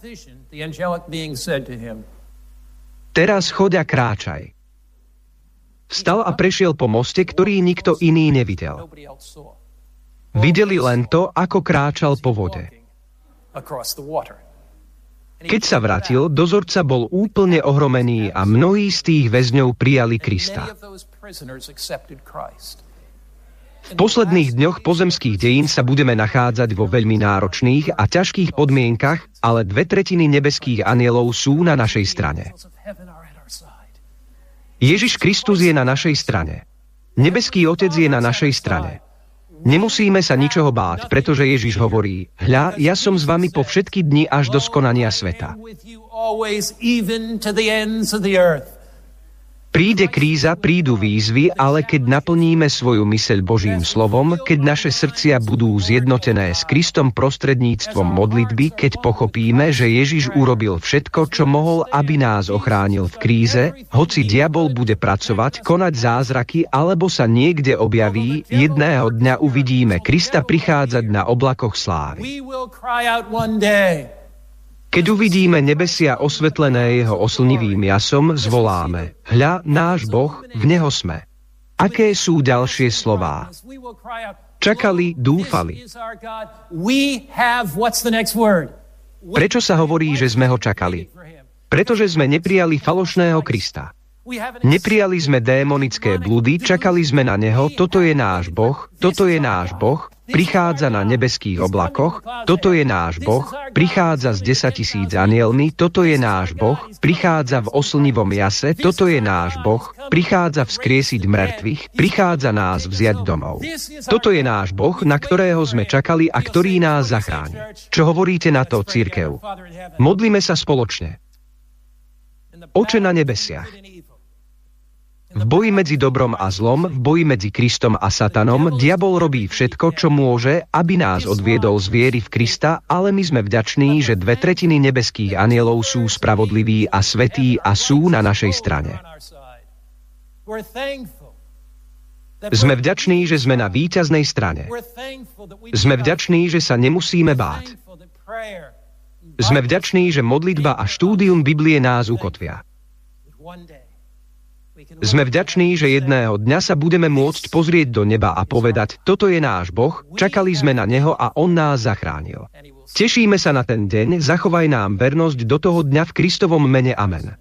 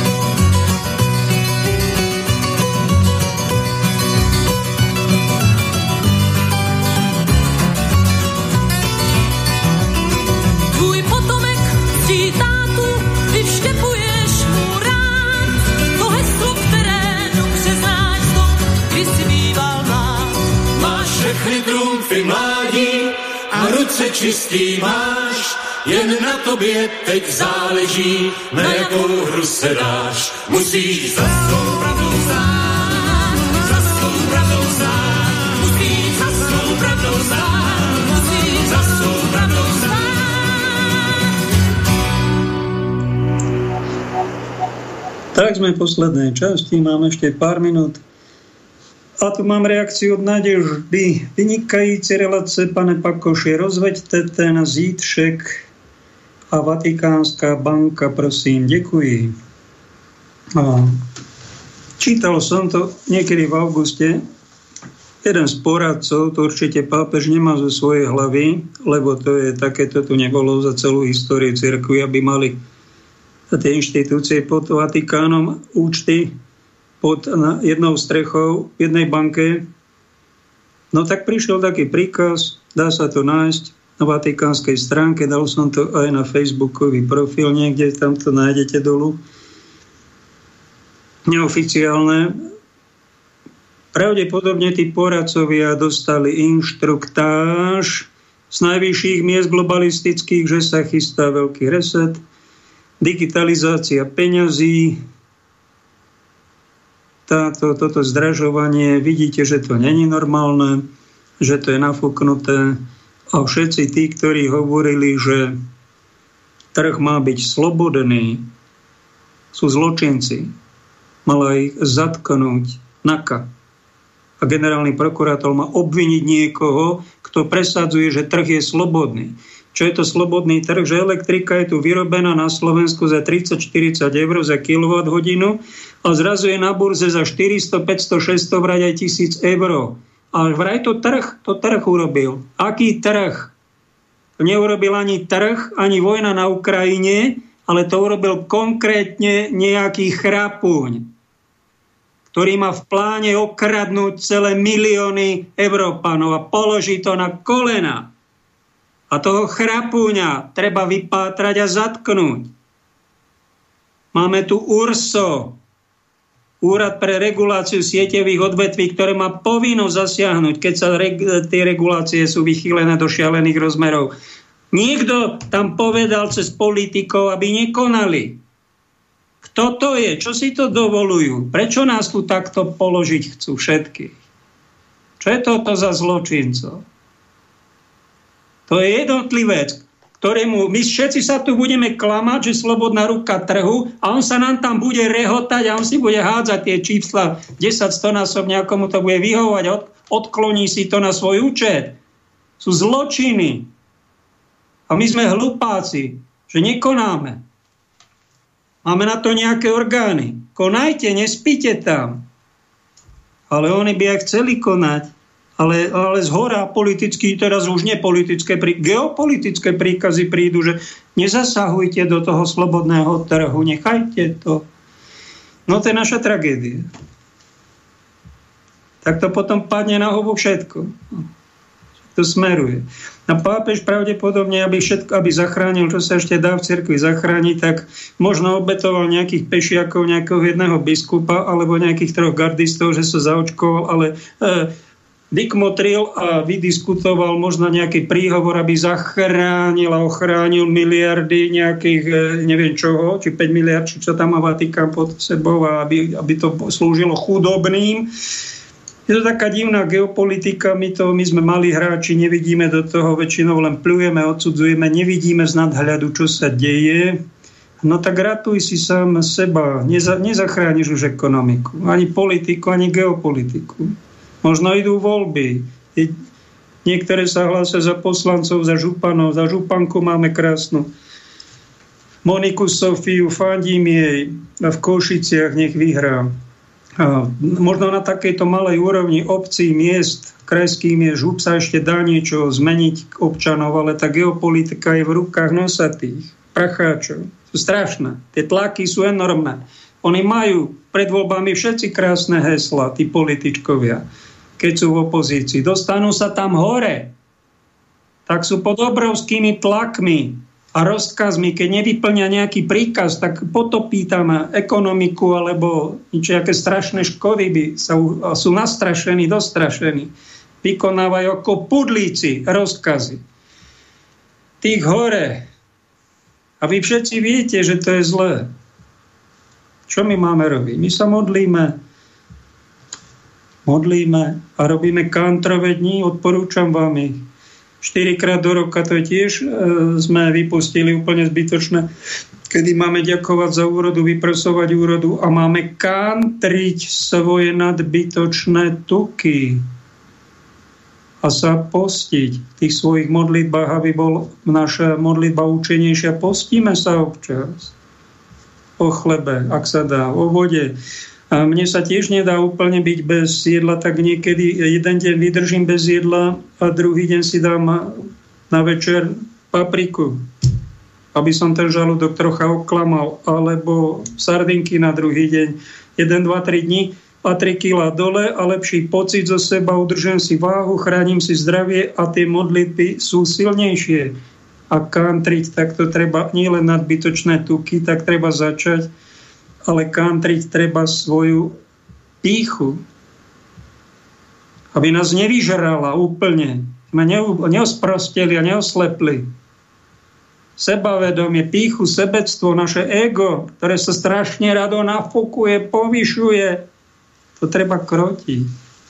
Trocha ho zmenšiť. Vypustiť to falošné ja. Choď preč zo mňa. Ježišu Kriste, Ty vodi do môjho srdca, do mojej hlavy, nech tam vládne rozum, pravda, do z môjho srdca. Nech tam není nejaká primitívna nenávisť, nejaká primitívna pícha. Do môjho brucha, nech tam vláde sveta miernosť do môjho pohľavia. Ty tam vládni, to tebe patrí, to není moje. Ani to pohľavie, ani to telo, ani rodina, nič, to je tvoje, pane. Ty tam urob poriadok a debordelizuj mi tieto oblasti. No potom tie účty, ak chcete, ja neviem, či je treba vybrať si peniaze z banky. Ak chcete si niečo, vyberte, aby ste mali nejakú hotovosť, ale Neviem, či, či, či vám to pomôže. Ako na pol roka pán Stanek, profesor, hovorí, majte odložených nejakú hotovosť.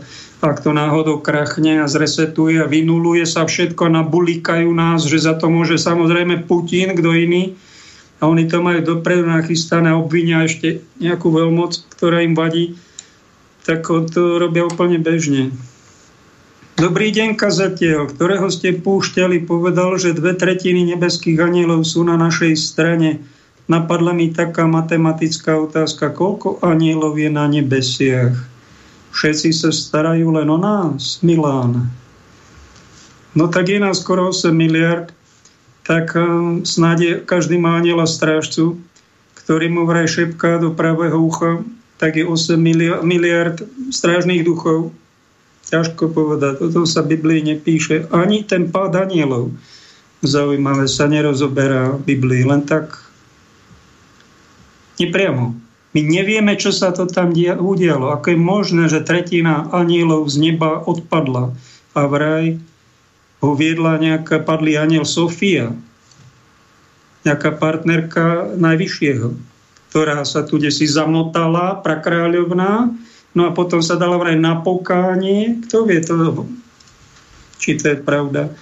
Toto je taká neoficiálna verzia z Valentínovskej školy mystickej z 2. 3. storočia. Je to celkom možné, no však sú anieli padli, sú anieli verní.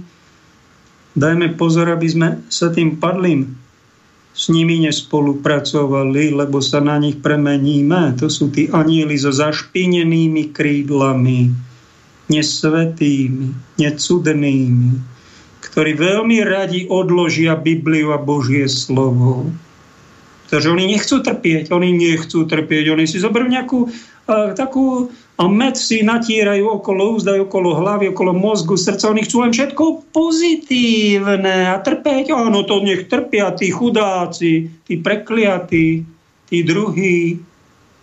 To je strašný cynizmus. Strašné sebectvo. To nepochádza z nebeských anielov. Zdravím ezoterika je široký pojem. Čo je ezoterika podľa vás? Lebo ja napríklad rozdeľujem duchovnosť prepáčením na, du, na duchovno bez prvých troch písmen a na duchovno Štefan. Veľmi presne si to nazval.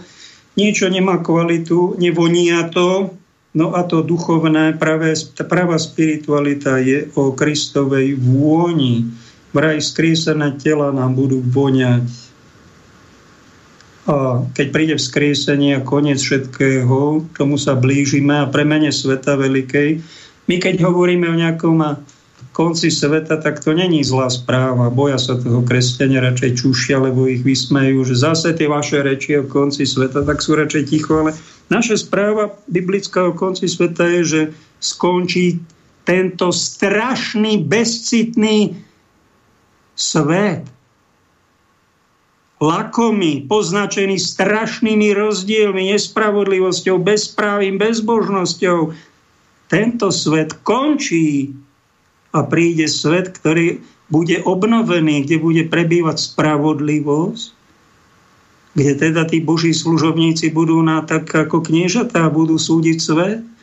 A to by ste sa dočítali písme svetom a títo korupčníci sa budú hambiť a budú mať tie tela škaredé, čím boli viac píšní, tak tým krpaté, čím viacej smilnili a chvastali sa tým, tí budú mať zvieracie tela a dlhšie chvosty. Čím viacej vystrkovali rožky, tým budú tie tela rohaté a budú aj smrdieť ako choríkovia, ako chorí. Nebude treba ani rozprávať, že je to zlý človek, on bude smrdeť svojimi hriechami. Aj to je biblické posolstvo. Aj toto príde. A či tu budú natrvalo títo smraďochovia, či do času, tak to ja neviem. Uvidíme. No ale príde král kráľov, pán Ježiš, ktorý tu zavládne, všetko obnoví a začne tu normálny život. Toto není normálny život, čo my žijeme. To je jedno ťažko postihnuté provizorium, hriechami, zlobou stav hriechu. A ezoterika je. Každá žena sa hovorí, že je chodiaca erotika a ezoterika. Taká dcera Evina je takto nastavená. Nič proti tomu, že dievčatá sú pekné. Aj majú svoj svet, aj manipulujú. Tak to patrí, sú mamičky, nechajme ich žiť, pán Ježiš ani jedna žena proti nemu nevystúpila. My zo žien robíme problém. Problémov robili muži. A ezoterika je, keď sa to zoženštele, takéto neisté, rozmnoží, zagresívne. A u nás to máme, ezoteriku nazývame všetky súhrom všetkých tých tisíc rôznych smerov a náboženstiev, ktoré nemajú ducha svetého, ale majú ducha. Majú ducha, oni skúmajú, oni sú inteligentní. Každý z nich, nielen tie ženy, dievčatá, aj muži majú svoje osobné zážitky, aj duchovné zážitky, sny, vízie, kontakty, duchovné dary. Ale ak je to bez ducha svetého, bez pokory, bez veľkej úcty k nebu, ku Kristovi ako kráľovi dejín a vykupiteľovi sveta, tak je to na strane poznačené, je to e, padlými anielmi, ktorí takisto pracujú na plné obrátky. Fungujú, inšpirujú, vedú tých ľudí, aby sa stali podobní anieli, padli ako oni. so zašpinenými krídlami. Ja to nehovorím, že sú to hneď diabli, ktorí sú celí čierni, smradľaví. To, možno sú to takí normálni ľudia, ktorí prídu k nejakým peniazom, k nejakým darom a už si tie krídla špinia, lebo jeden si prihodí veľa e, peňazí, druhá manipuluje, povyšuje sa, nevšíma si chudobnejších, núcnejších, venuje sa len úspešným, bohatým, no a premieňa sa na ťažkú ezoteriku. A potom vám povie, ako liek na všetky problémy, e, to je v minulých životoch a budeme tu mať ďalšie životy, budeme sa reinkarnovať do nekonečna tu na Zemi Posledný súd vraj nebude, hriech neexistuje, tento život je skoro o ničom, tak budeme v budúcom živote sa inkarnujeme kde si do Monaka, budeme knížatá, budeme mať všetko zabezpečené ako rentieri. A keď im poviete biblické, že to je väčšie trápenie, čo vy odporúčate, a je to ťažká ezoterika, no tak utečú od vás. Oni to nechcú počuť. To sú pre nich negatívne správy. No tak si klamte, klamte. Ale neskončí to dobre. Dostanete výprask. Čím viacej sa budete klamať. My si ctíme kráľa kráľov, pán Ježiš tu bol, niečo nám tu zanechal, máme k tomu úctu a teraz ten Ježiš nie, že len príde, on je tu s nami tajomne prítomný. A kde? Už sme si to povedali. Biblii, Božom slove. Ak si ho tam ctíš, veľmi dobre, je tam. Len hľadaj aj správny význam toho biblického verša. Nie len ten, ktorý ťa prvý napadne a nevyzrete to papagaj, že papagaj. Hľadaj ho pší význam, ten pravý význam. U nás Trúlanská synoda, biskupy tam rozmýšľali o tom, kde je Ježiš prítomný, tak dali to do troch bodov. Je v Biblii, Božom slove, je v Eucharistii, premenenom chlebíku v našej liturgii a je po tretie v bratskom spoločenstve, kde môžu byť aj sestry. Bratské spoločenstvo je to, kde sa zídu dobrí ľudia dobrej vôle, kde sa nestretajú na to, aby ohovárali, intrigy robili, rehotali sa, Boha zneúcťovali, osočovali, ohovárali, obviňovali. To není bratské spoločenstvo. Ale takí, keď sa stretnú, aby sa zdieľali, mali sa radi, si pomohli, boli navzájom úprimní, zaujímali sa jeden od druhého, dávali si otázky, úprimné, úprimné odpovede, hľadali Božiu cestu. To je bratské spoločenstvo. A potom nám pápež František pripomenul tu na Slovensku veľmi múdro, nezabúdajte katolíčkové slovenský, že Ježiš je aj chudobný, veľmi pekné, nie v darebákoch, ale ozaj, keď niekto potrebuje núcnych, pomôžte mu. Som navštívil nedávno jednu pani, ktorá má možno 1500 eur príjem je v dôchodku, má jednu robotu, druhú robotu, jednu kanceláriu, druhú novú, nové auto, ešte novšie auto. Byt mení za inakší byt a je osamelá. Prečo?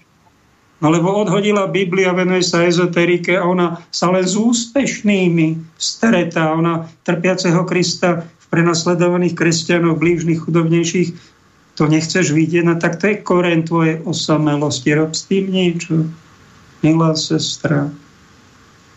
To je duchovná... Sveta Terezia z Kalkaty nám povedala, že Pán Ježiš je vraj aj v tých najposlednejších a venovala sa hinduistom, nepokrsteným, tým úplne posledným, najchudobnejším, odkopnutým, odhodeným a tam ich niekto ich zakopal, nejaká žena hinduistka zakopala dieťa, ona ho vyhrabala, ešte bolo živé, lebo aj v ňom je Ježíš. Umila ho, našla mu náhradných rodičov a povedala, treba sa vidieť Ježiš aj v týchto posledných, najposlednejších. To je cesta. Rudobalaš nám povedal, že Ježiš nás čaká aj tam, kde by ste ho vôbec nečakali. Trikrát to zdôraznil v jednom liste. Nevysvetlil, kde to. No tak rozmýšľajte. No a my teda tu hovoríme, že je v našom srdci. No ale pozor, je tam aj to falošné ja. ktoré musíme umenšiť, umenšiť na minimum a ten závoj falošného ega dať občas aj preč a nechať žiť to pravé toho Krista. Konec relácie. Dáme záverečnú pieseň. Ďakujem za pozornosť.